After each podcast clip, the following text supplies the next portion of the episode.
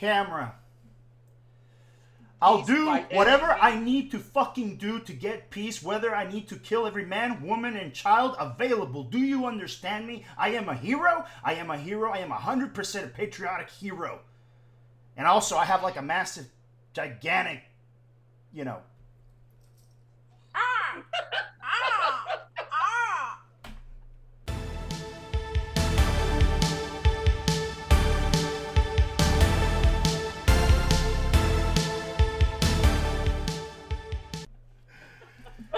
Cinemagic also. Uh, yeah, we forgot that. Cinemagic. Welcome everyone to the Cinemagic Podcast for another great week. And no, no, we're not going to kill any of you. Uh, Unless you piss not, us off and you and if you threaten peace, if you threaten the peaceful balance of things, Jonathan and I are going to come to your house and we're going to get you. And if you're a butterfly person, and you know what I mean by that, like if you collect butterflies or cahoot with butterflies in any way, shape, or form, we're going to get you. And we both know judo. So Oh, do not second. challenge the fucking order. Wait a second. Amy Yes. collects butterflies. Oh my god. You know what you have Calls to do. coming from within the house. within the house of the Cinemagic Podcast. That's Rick Acevedo. I'm. Amy, I didn't mean any of that. It's all Jonathan. We're coming at you for another great week of this podcast. Woo. And I'm already smiling because we get to talk about something I honestly really enjoyed, and that's the new Peacemaker series on HBO Max. I I have to. You know, um, so I didn't know that the Peacemaker show was. co- I knew that they were going to do something with Peacemaker, and if you watched Suicide Squad, you knew that that character was alive. They were going to do something with him. I didn't know they were actually going to have a series with him instead of a franchise. I just hadn't been keeping up on that end. So when I saw it, I was pleasantly surprised and then eager for a number of reasons, none of which are what people might think they are about Peacemaker. So, I don't know about you when you it- like when you were a kid, but when I was a kid, like a lot of TV shows, I would get amped up just on the opening. And Yeah. holy shit, did this deliver! Dude, Yes. I've been trying to learn every fucking dance step. Like every dance step. Like I downloaded the song and you know, sometimes when I'm feeling like a little down, I try to do the fucking dance. And if I didn't have gout and arthritis at the same fucking time, I would have some of those moves mastered to like a science. I, I have to get you. I, I have to agree with you. If you haven't seen the series Peacemaker yet, it's the new HBO Max PC, uh, an HBO Max series. I don't know why I can't talk today. Uh, I'm so excited. But the HBO Max series, it stars Peacemaker from Suicide Squad, as Rick said. Uh, and the opening, which you can find on YouTube right now, is amazing. It is Oh my God. literally amazing. I agree with you, Rick. I sat there in awe. I was like, are they? Are they? They're doing this with a straight face, and it is just amazing as the cast of characters just come out and give you the best '80s retro dance sequence I, in the I- hall that I've seen in a very long. time. I, I gotta be honest with you, man. At one point, like, so they released the first three episodes, and I think that this is probably something that they're gonna be doing with all their DC series and HBO Max at some point or another. But they, they were doing this really cool thing where, um, you know, they, they released the first three episodes, so you got a chance to really get familiarized within a day, and I think that's a lot better, honestly, for me because I love that shit. I really do. Um, I'm, I'm a fan of the whole series dropping, but that's just me. Yeah. I'm, I was, but it just seemed like everyone just stopped doing that with the exception of Netflix. mm, Like, you know, I, I never understood why they stopped doing that in other networks because I'm like, fucking drop it, man. I want to see the whole damn thing. Just give me the whole Yep. thing. So, but the one thing I was like, the first thing that I said when I saw the opening, I was like, this is James Gunn at his motherfucking best.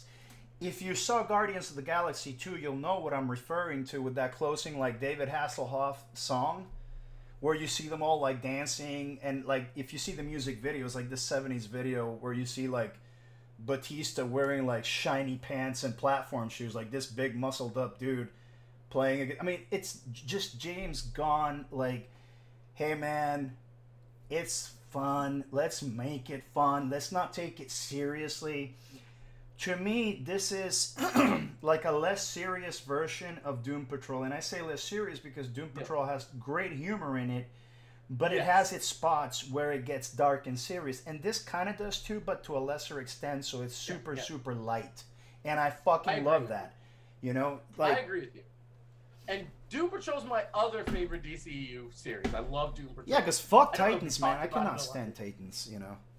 Yeah, it's a Doom Patrol favorite series. It's outstanding, uh, and this feels like an actual comedy. Where Doom Patrol's a very dark comedy, and I say the comedy's light in Doom Patrol, but the heart is everywhere. And this one, it has heart, but it is funny. I find myself actually really laughing during Peacemaker and finding characters who I didn't think I would like that I love, and they make me laugh and smile. And that opening theme song encompasses, I think, the humor and the tone that Peacemaker is. Because Peacemaker comes out that serious face and then just starts doing the dance. Yeah, I mean, and he's a big dude too. Like John Cena's like easily 250 pounds of just straight muscle.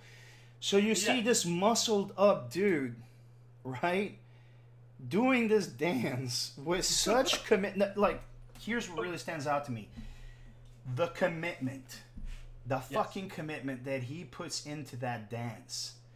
Yes. Holy shit! I was like, oh my god, this is amazing.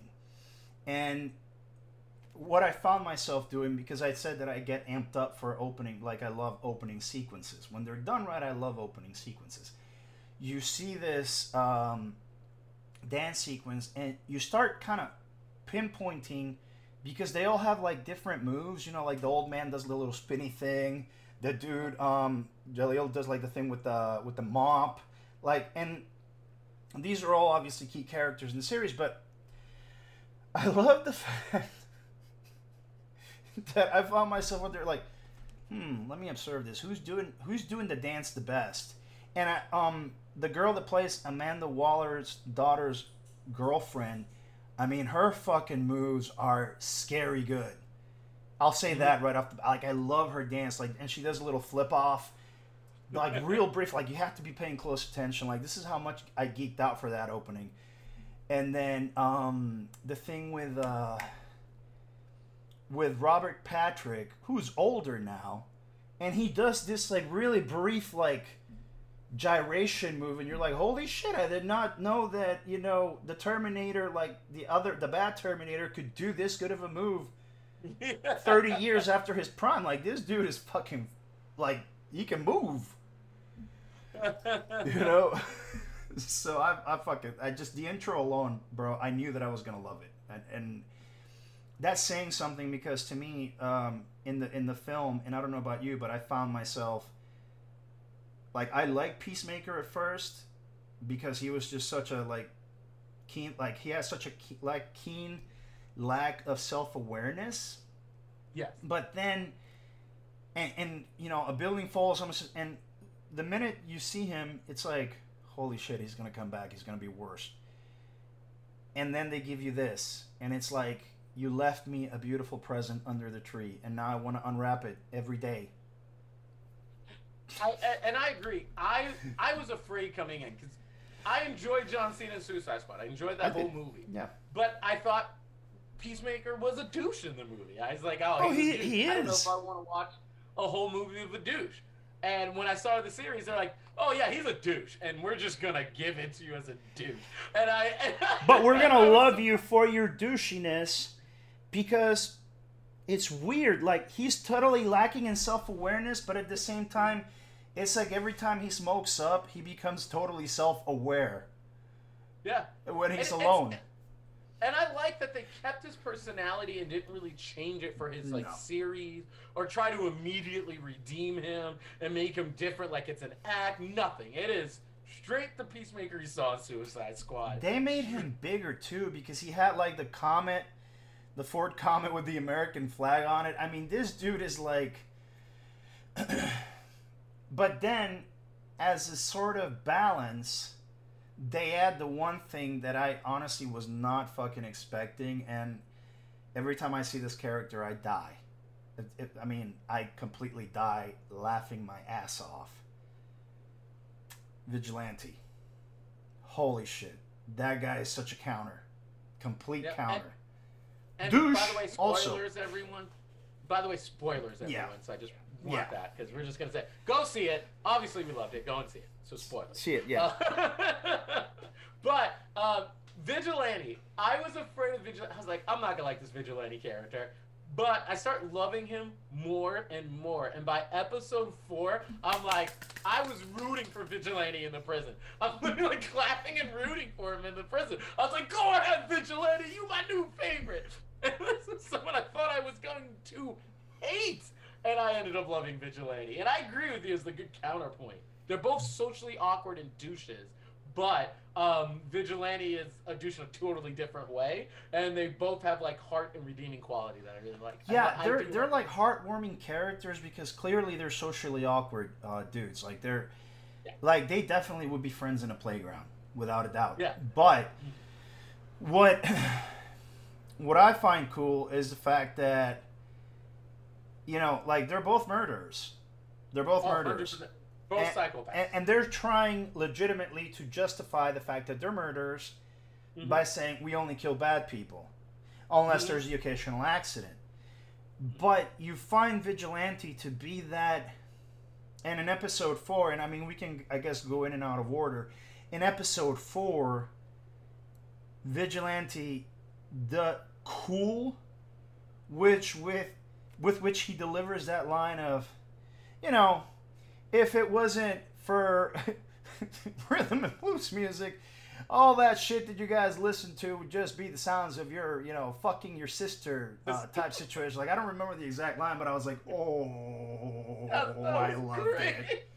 I was like, and I mean, he's literally delivering these fucking lines. Like, I'm like, oh dear God, this is great. No. I, I also love with I think it's episode two where he's like, "Listen, man, some people are calling you racist, and it looks bad because I'm hanging out with you because you you gotta like you go out your numbers." he's like, "Yo, I'm not racist. I actually kill more white people." But you know what I love about that too is the fact that you know they're constantly calling him racist and and you know obviously knowing that he's related to the white dragon who's like one of the fucking big bads and all this other shit you know you get a lot of that but at the same time it's like the very like best relationship he's developed Mhm. is with Amanda Waller's daughter yes. Mhm. and like they have like she warms up to him immediately and he warms up to her immediately and you know that that's the kind of relationship where one will do anything for the other as as the series develops. Yep. you know what i mean? And i love that and i also love the fact that i've always loved amanda waller as an anti-heroine character because amanda waller is like talk about ruthless. She's like bruce wayne sans a costume. Like but she'll fuck you up Yeah, I was like Amanda Waller's character because it's like in this fantastical world of superheroes.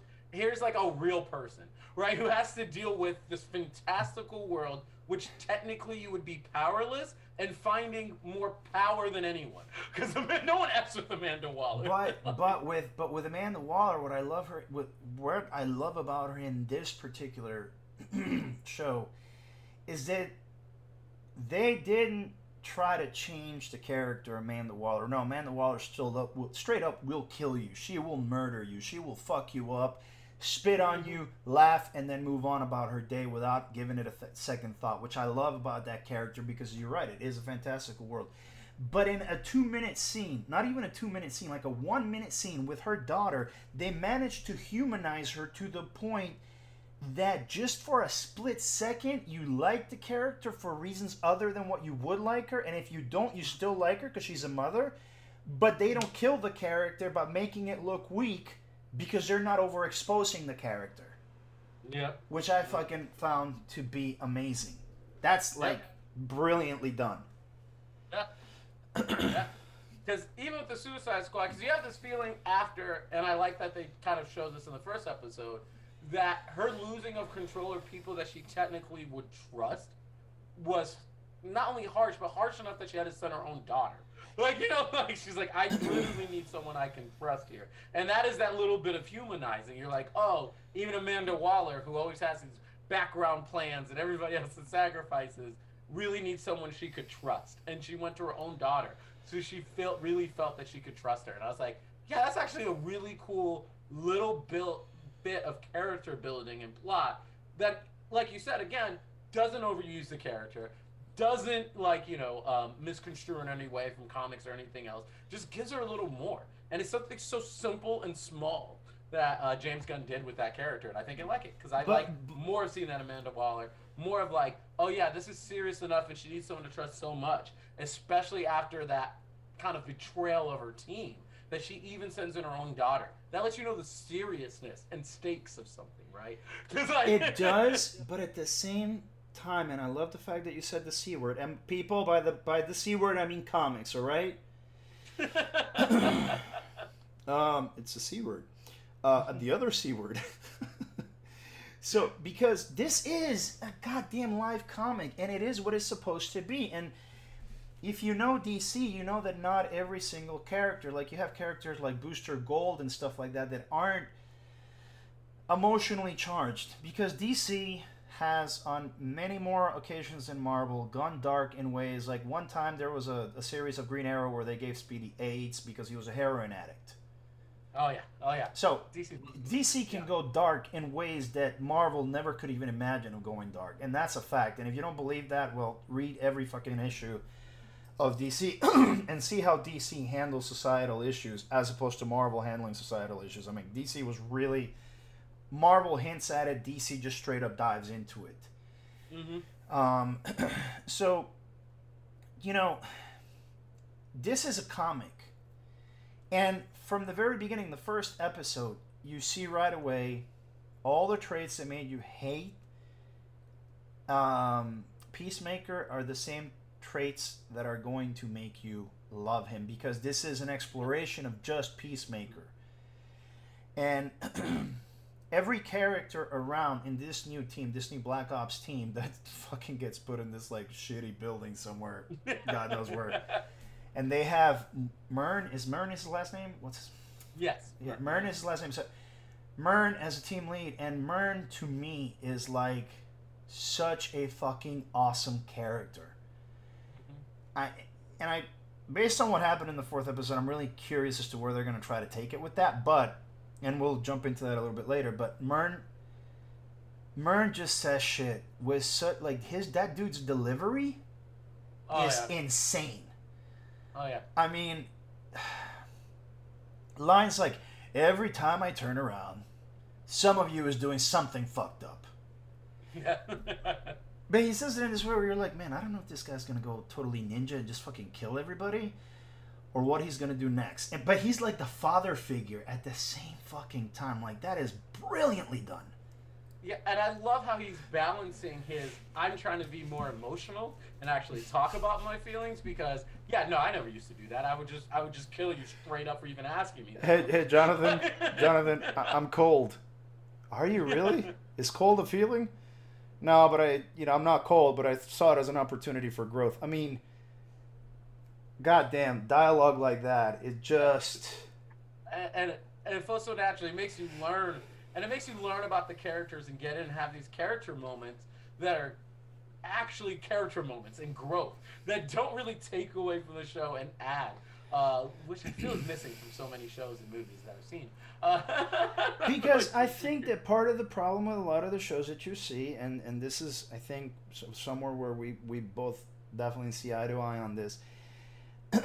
a lot of the shows either don't take the source material closely enough, Mhm. or they take the source material, splinter it some sort of way, and then they take it too damn seriously. Like, there are shows where you can. I'm just gonna say this. Let's put out another show here that's also on HBO Max, part of the DCEU, that takes itself way too seriously and could definitely use some character growth and humor. Titans. Titans could use this all day. Please.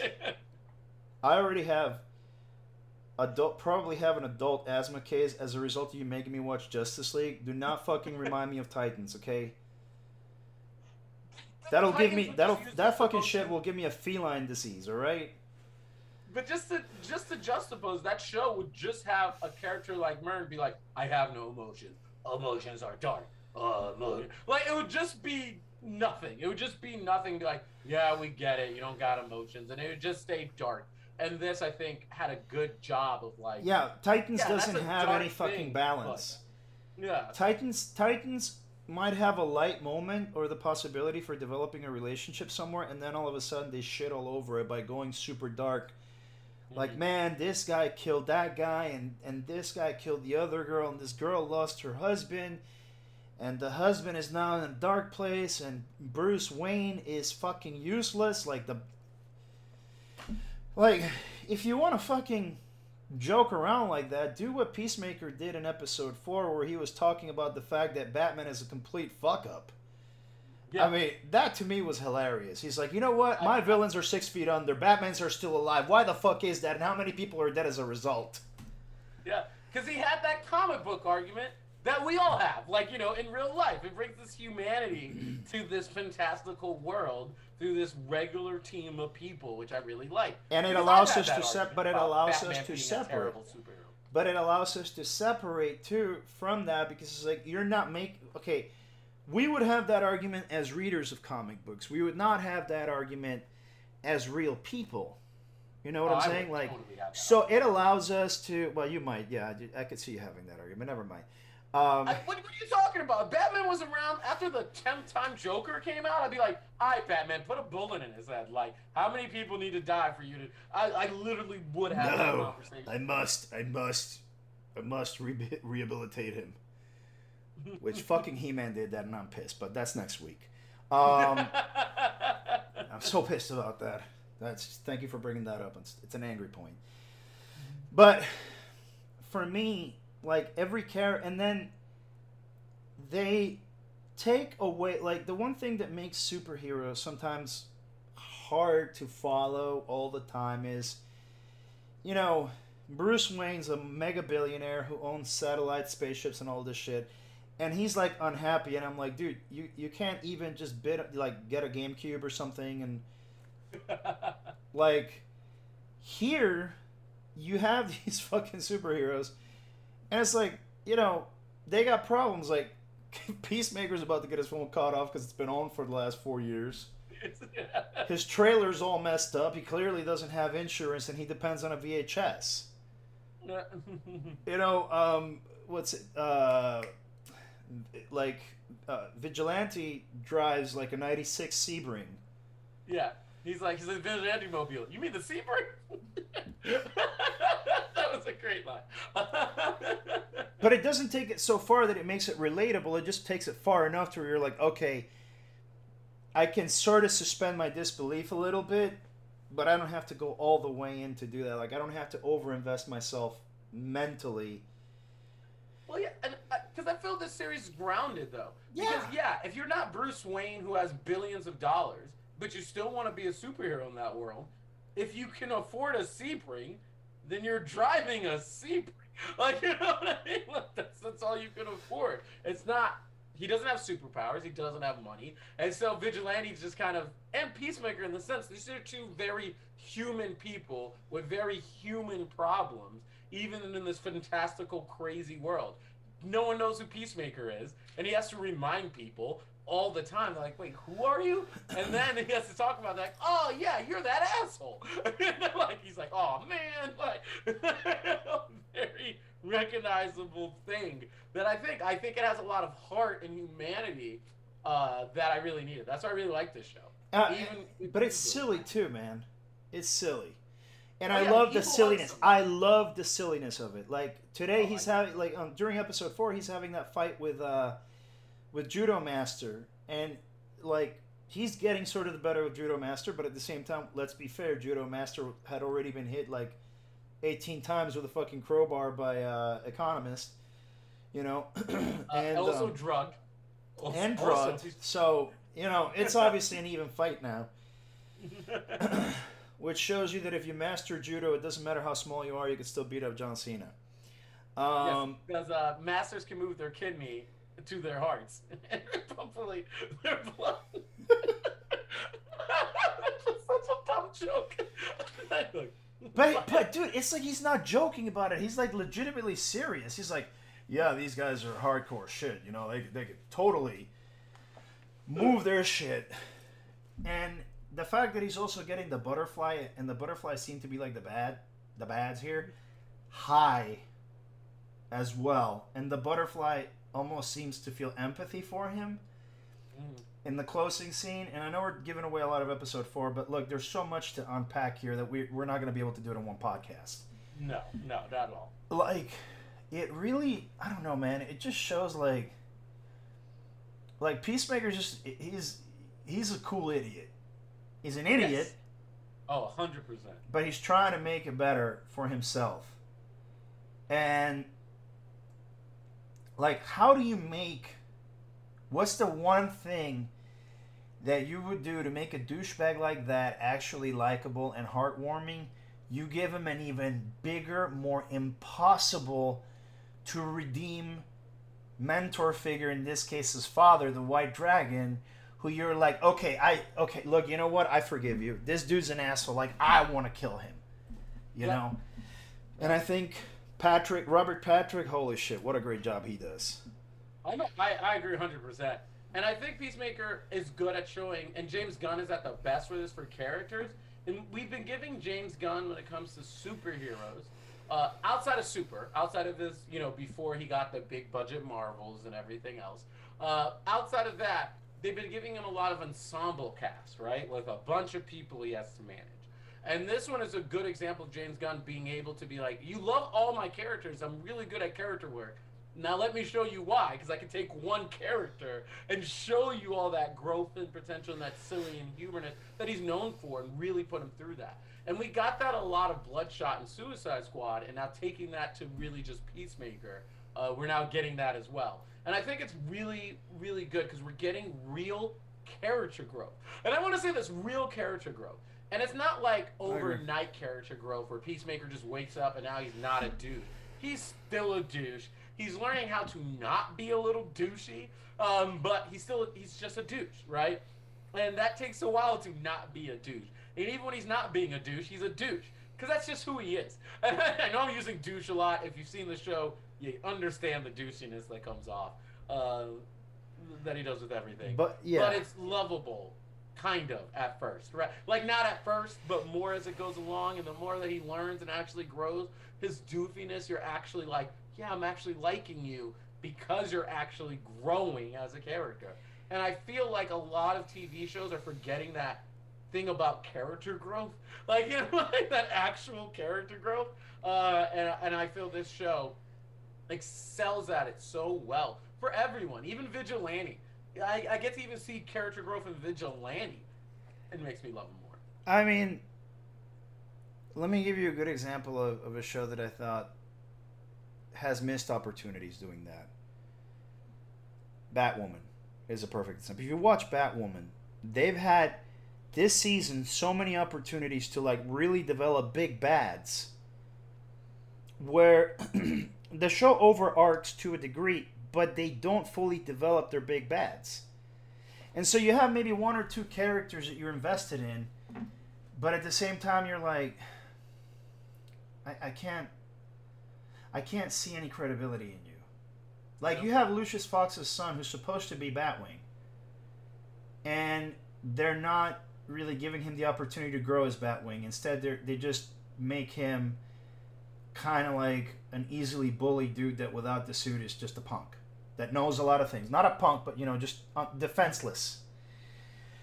And and the problem with that is you know, it becomes monotonous. It becomes repetitive.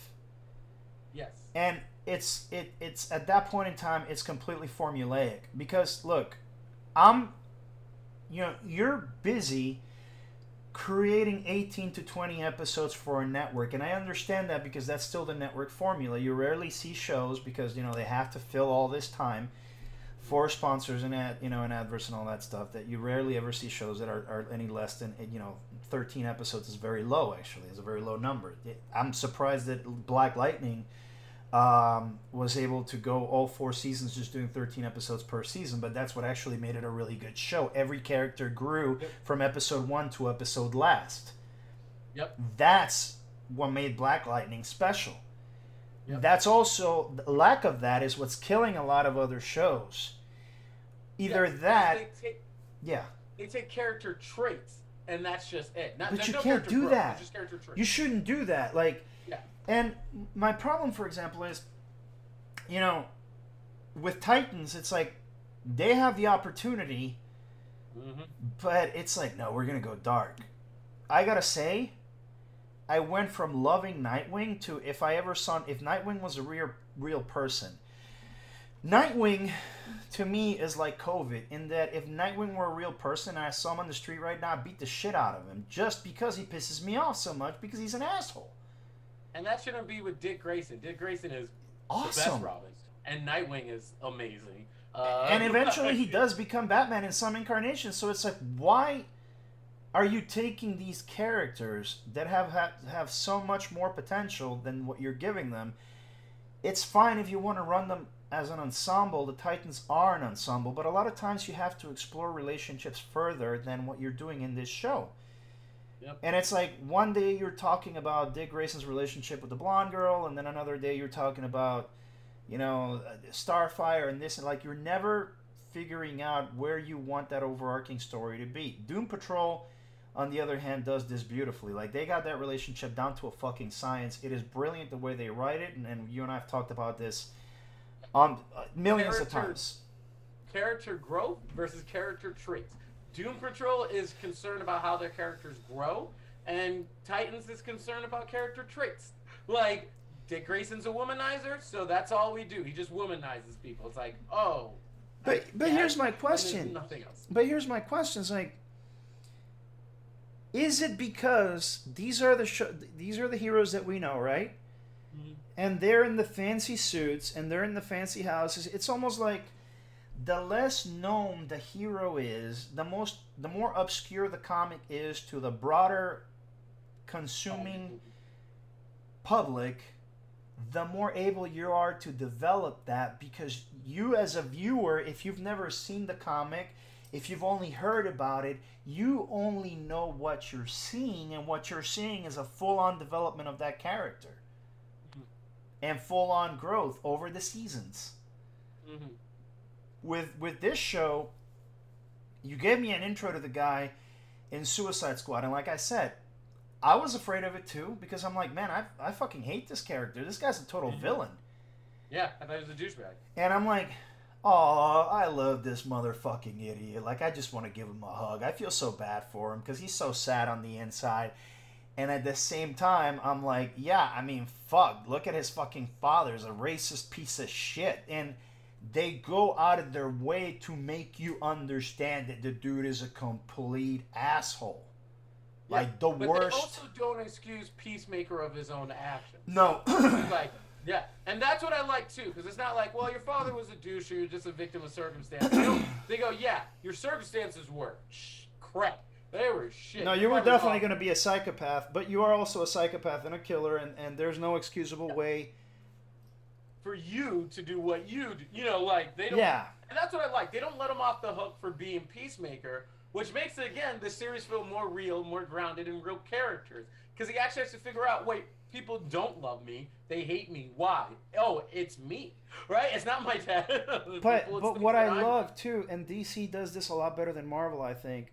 Shield and Argus Mhm. are both incredibly amoral organizations that are objective driven. Yep. Shield always errs on the side of let's have these superheroes, but it's still amoral. Yep. And so when those debates are had, they want to make it seem like Shield's like the nice guys. They're Yeah. not. They're dicks. Yeah. Argus are dicks too, but they're keenly aware of the fact that they're dicks, and they tell you right away, look, we're dicks, and we're gonna do whatever it takes to to do whatever it takes to keep the world safe, because we live in this fantastical world of superheroes, which can also be highly dangerous for us common folk. So Yep. if I need to have a kryptonite suppository, all right, and shove it up Superman's ass when he's sleeping butt naked in the Fortress of Solitude, whilst recovering, so that he doesn't go rogue, then that's what I have to do. It might not seem right to shove a suppository of kryptonite up Superman's ass while he's sleeping in the Fortress of Solitude, But if you don't do it that way, guess what? You have no other shot. You have zero shot at beating Superman because he is practically a god. And Yep. they're clear about that. And Amanda Waller is clear in that objective, which is why you don't have to love her, but you're not going to hate her.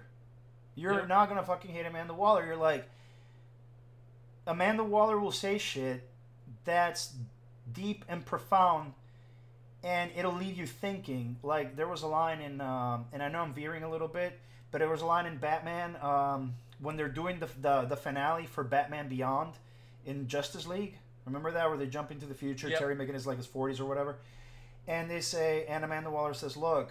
Um, me and Bruce never saw eye to eye, but I never knew anyone that cared as much about his fellow man as Bruce Wayne did. So you knew that she had a noble objective, and that objective had to have zero limits. And that's what I like about this because they are all amoral. These are all amoral characters. Fucking this guy beats Judo Master in episode three, was it? With you know the the nerdiest guy, Fake Beard, um, Yep. Economist beats fucking guy with a crowbar. And he starts like feeling super proud of himself for the fact that he just nearly beat a man half his size, who could kick his ass, obviously, with a fucking crowbar to near death. And he's feeling proud about that. That is not normal behavior. None of these people engage in typical normal behavior.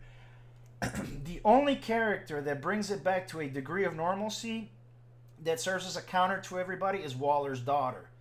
Yeah. But as a normal character, she also has counters like mm, what's the girl's name? The blonde girl. What's her fucking name? Uh, Harcourt. That's what they call it. Hardcore. Yeah, she balances her out by saying, "You got to do what you got to do," Yep. and not Like, in the nicest want to way. kill that guard in episode three. Yeah. Like, she's like, but we gotta kill him. This is Sorry. this is the job. The job. Like he can't he can't know our face. He can't know that we were here.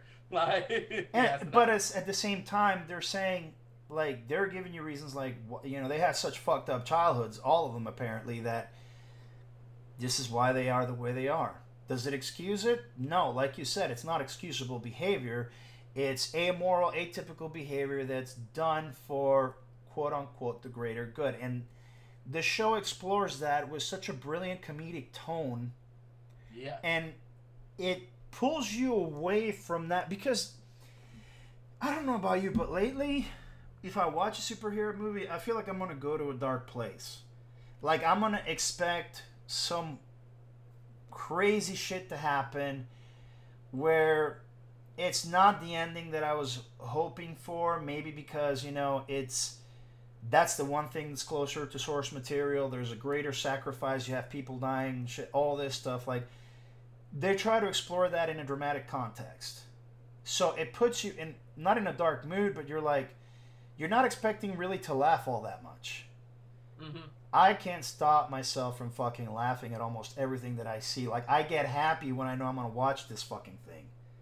Oh yeah, oh yeah. I love Eagly. I love. Oh Eagly. my They had an eagle god. hug someone.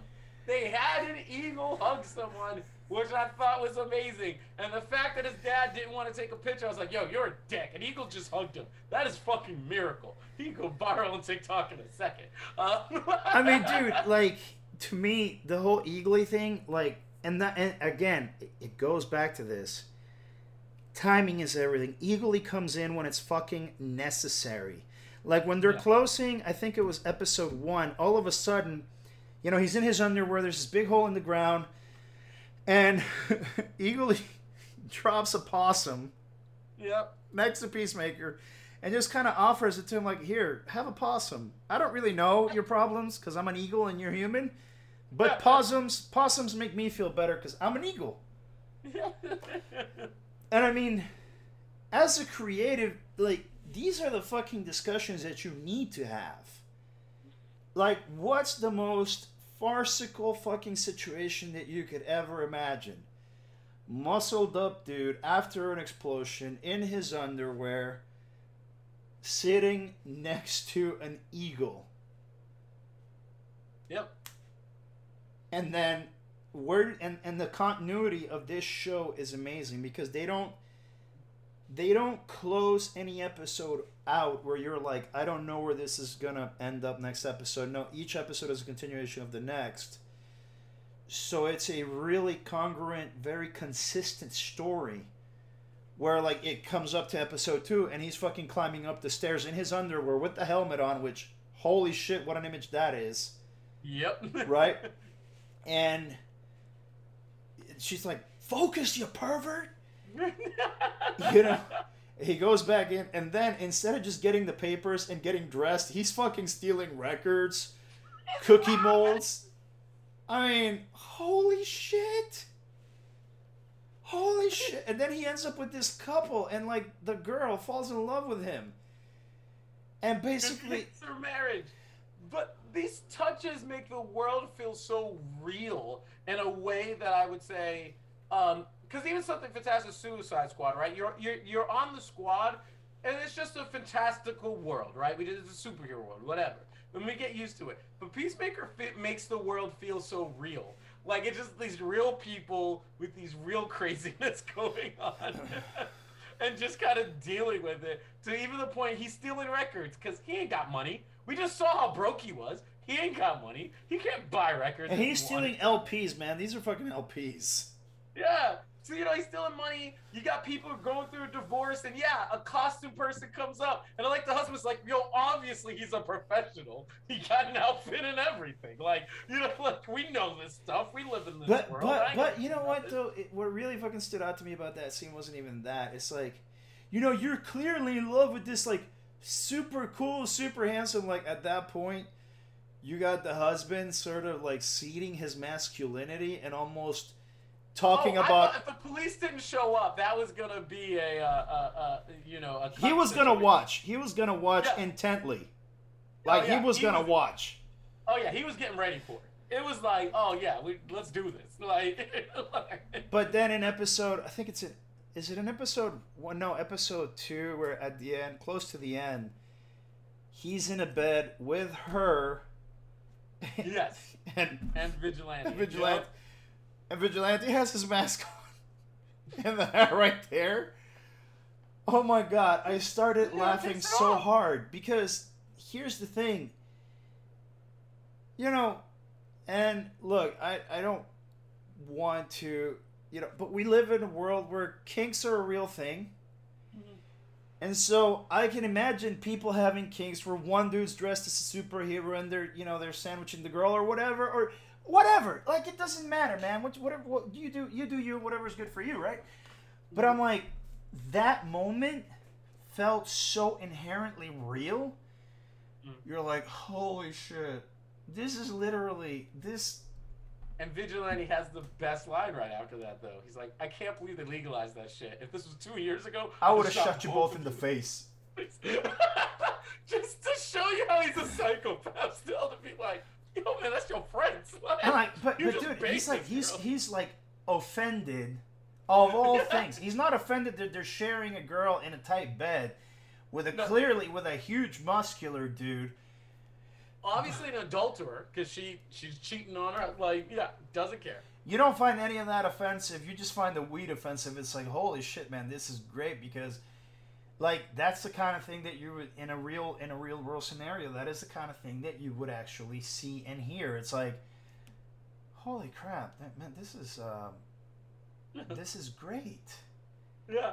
And I- like the one the, at the one point where where he's um outside his job, his real his day job, um what's his name? vigilante, he's outside his day Busboy, job. yeah. Yeah. as a busboy, and then he's celebrating. He's like, "Oh yeah, man, you know, it's like the guy comes out and he's so socially awkward, and this is what I love about these specific characters. Like you said, the social awkwardness. He's trying to figure out what he's gonna say and rather because he seems almost like excited like in an almost sexual way that you know like peacemakers coming out of, of jail like that's what gets His one friend, the one person who can understand him. the one person that can understand them and what gets him excited is the fact that he could kill and go on all these missions with his buddy like that's what turns him on which shows that you can be driven by anything in life that's really your choice in in, in, in, in terms of like the things that drive you like actually drive you you know And he sh- and then all of a sudden the guy's asking him. He's like, "Yeah, you know, it was, it was my girlfriend. Her name is uh, Susan. Well, no, not Susan Sarandon. Um, oh, uh, Sharon Osbourne. Not relation. She's it's not the same Sharon. I'm just like, then why do you always keep asking about my sister? Like, oh no, it's just she's pregnant and she's gonna have an abortion. Like, would you like to come? He's like, nah, I really wouldn't want to come to your abortion. And that line is delivered like everything in that exchange is delivered with such perfect precision. And the camera work gets the physical reactions of the characters. It's like that cringe ass moment. You're like, oh my god. I love it because it also I also am the big believer of like, yeah, man. Honestly, if a lot of this comic book stuff was real, it would be comical. Like, right? Like these superheroes would be comical. Imagine right now you met someone dressing in tights, going like, "I'm gonna protect the world." You'd be like, "All right, man." You freaking crazy asshole! Like it would be comical. You'd probably laugh at that person, and you they probably would have a screw loose in order to do things the way that they do it, dressing up in tights and everything else. That's just it's weird, right? Like that's just weird. It is weird. Uh, I mean, it's not weird if you're having sexy time. Tights are sexy, man. I don't know, like fucking spandex. There's just something. Look, I'm gonna since we're Listen, talking about kinks listen, and shit. I was wearing my thermals yesterday, okay, and my thermals are very tight, and I was wearing them around the house. I, I get that. I'm a, I'm a tights fan. I'm all I'm a tights fan too, and you know, But if I was dressed in my tights and my thermals with my junk hanging out and trying to fight crime, people would be laughing at me, man. well, first of all, let me tell you what's wrong with that. You got your junk hanging out. The first thing some criminal's gonna do is either shoot you in the balls or stab you through the penis. That is a I mean, fact. I- that is scientifically proven. Not really, but I'm just saying that if there were if there were studies done about how many times people with thermals have been shot in the junk and stabbed in the penis, the numbers would be staggering. It'd be like three, three to zero. Well, Probably be the same I, person, I, am just assuming, speaking of junk, that Peacemaker would have his junk shut off since he's always hanging dong. Uh, talking about his dick. I love the fact that he talks about his dick with such a lack of self awareness and, and like.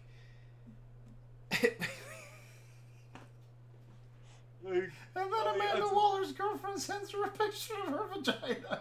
Oh yes, that was that's great, but that's great human workplace comedy moments. Like crap, I didn't know like iPhone does that, and that's happened to me. Not with like iPhones, I don't own an iPhone. Yeah, that's right, Team Google baby. Uh, Android all Yeah, that. I think I'm gonna be moving to that team by the way. 'cause I'm pretty fucking tired of iPhone. But You know, but like that's a real human moment. Like you can see, like, oh crap, a picture slipped in. I'm having relationship problems. Like, sorry, like you know, like this. No. look, there is a sense, all right. Yeah, I mean, you Oh. can talk to any sex therapist about this, and this is just a moment for us, for anybody that's having relationship problems. Experimenting with um, remote intimacy Mm. can be, you know, like good for long term sexy time. It Yeah, really can. 100%. And they're really talking about that. Yeah. because they're not dedicating enough time to the relationship because they still got I think like four episodes to go and you got to develop all these characters so it's hard each time they have to figure in a way to not let you forget that Amanda Waller's daughter is having a relationship and she's trying to salvage that relationship but at the same time finds herself more and more drawn to her job which Yep. is like a killer for any relationship, marriage, or or you know how many marriages have you seen that were fucking killed as a result of, of one career being too sacrificed? How many relationships have you seen that were killed as a result of that, or, or that had a hard time as a result of? That? I mean, it happens. You know, it, it Oh, really 100%. happens, and you're cheering for them to go on, but the mounting pressures are there. So you have this subtlety where she sends her a picture, and it's a picture of while doing a presentation. Uh, so great. It's so great. It's such a great. Those little moments are just so It's great. such a small, just a minute moment. But even her relationship, like I got a good sense of what her relationship was like, and she loves her girlfriend, and she's talking about, man, we should definitely name our daughter Octopussy. So it's like making fun of the spy world kind of situation. And like I love that. I I fucking love everything about that, and again, it adds the human element, but it doesn't fucking overdo it. Yeah. You know, and it's funny because it like when they're killing the butterflies, Peacemaker is like, he's like, I need my white my white dove peace. Like if I don't have my dove peace, I can't fucking do this. And it's like he's contradicting the fact that he's willing to kill men, women, and children because he will Well, not he's kill having kids. PTSD, and because you still, I like that the fallout from Rick Flag of killing Rick Flag, who was one of his heroes. You know what I mean? And so he looked up to that last moment of like, oh man, um, I do, you know, that peacemaker, what a joke that keeps playing in his head, kind of like PTSD. He's like, I'm really trying to figure out who I am. Like this is a search and grow for who he is as a person. Does he really want to keep killing indiscriminately? Because what did that get him? Alone in a hospital bed with no one liking him. Like you know, what I mean? that's where it got. him. That Wh- really which. I love too when they when they first surrounded him in the trailer, and they go in, and then Amanda Waller's daughter, who's really one of the very best characters. Oh dear God. There's such an there's like two things to that character. Like a ridiculously lovable in- innocence and almost gullibility that comes with never having killed but this underlying I will fuck you up in so many ways darkness that outdoes any character because you know she's capable of it. It's been hinted at. It's been So, hinted just at. because we're running out of time, I, I want to talk about that. Give me your wild prediction for the series. And everyone, we're going to come back when this series is probably done and talk about it more. Because I love the series, so I'll probably talk about it when it's all wrapped up and done. Uh, just to say that. I'm going to convince Rick. Oh, you don't need to won't be a convince me. hard convincing. Yeah, yeah. Oh, you convinced me, dude. You had me at before you even talked about this. Yeah. So, but let's unlike Masters of the um, Universe, I can see why you're avoiding this, Jonathan. We will will I'm have not this avoiding talk. it. I'm not avoiding it. You're avoiding I it? promise we'll do this probably closer than what we did with He-Man, as we were supposed to do this forever ago. But I promise we'll do this one a time. But let's do some wild predictions and theories. Go at it. Give me some for this series. I, if you want me to start, I got one. Are you ready? Leota, who is Amanda Waller's daughter, has killed before, is totally like more evil than we think she is, and a lot of this is an act for the group. Because I think her undercoverness, because Amanda Waller's been like, you're wasting all your skills, and the way she had Vigilante ready to kill Peacemaker's dad with like so simply, like I really feel like there's more to her than that what we imagine. And also, her wife's a butterfly. Just I'm calling those two things right now. That's awesome. Um, That- that's it. And I could see that now that you mentioned actually. Looking back, I could totally see that. It's wild speculation and theories. I don't know if I'm right. This is just me guessing everyone out there. So don't, when you watch the end, be like, you were wrong. You don't know any. I'm just speculating with everybody else. Butterflies aren't evil, and Judo Master is going to eventually join the team because he's just too prevalent in the opening scene not to.